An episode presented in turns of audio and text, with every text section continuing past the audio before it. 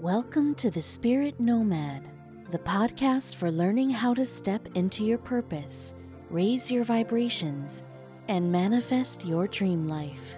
Before we dive in, remember that you can find the video version of this episode and many more on the Spirit Nomad YouTube channel.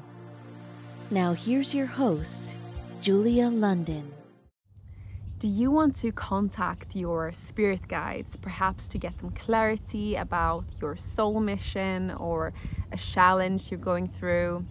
Today, I will share five steps on how to connect with a spirit guide and also how many we have and for how long we have them. Have we had them since birth or later on? How does that all work? So, first of all, what is actually a spirit guide? A spirit guide is a non physical being assigned to help you on your earth journey, achieve your soul mission, and protect you and guide you through your earth life. When I first had my spiritual awakening, uh, I went to a psychic and I asked, How can I myself connect to my spirit guides? Instead of having to go through a medium. And she asked my guides, and they said these five steps. So the first step is to light a candle. This can be any type of candle.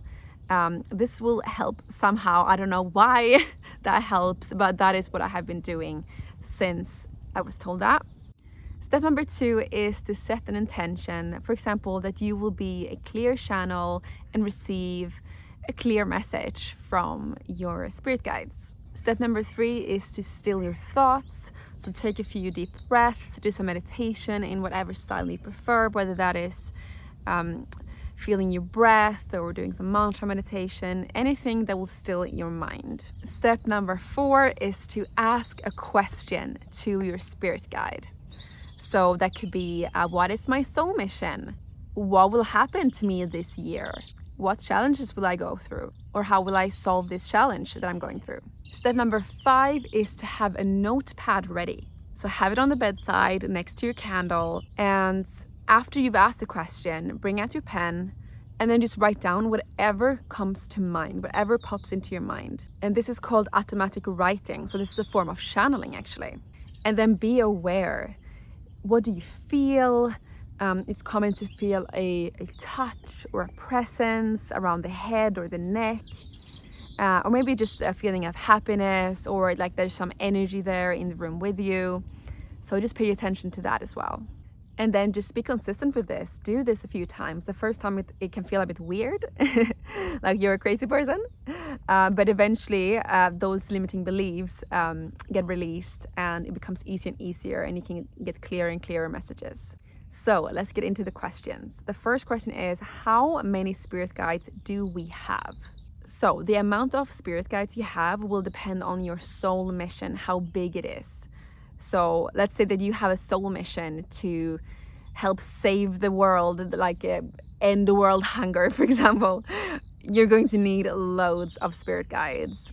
While if your mission is just to experience Earth life because before you've lived on other planets or before you haven't been a human but you were uh, an animal like a dog, then you might only have one spirit guide. But everyone has spirit guides.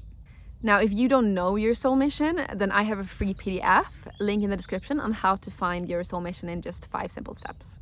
Next question is Do we have the same spirit guides throughout our lives or do they come and go? How does that work? So we have one spirit guide who are assigned to us and they are with us throughout our life. So from like the womb until we die. But then we also have most of us, at least our us star seeds, have um, ascended masters and galactic races helping us as well.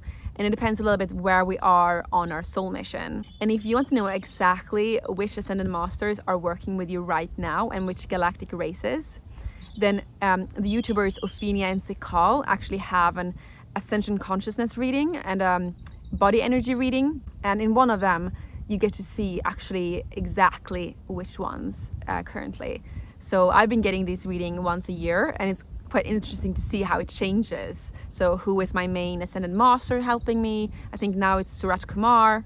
But it could be um, Archangel Michael, for example, or Mary Magdalene, and then read more about these ascended masters to see like their personality and what their specialty is, because that could give some clues about like what it is I'm going through right now, uh, mission wise. Thanks for listening to The Spirit Nomad. Make sure you're subscribed and check out the Spirit Nomad YouTube channel for more spiritual nuggets.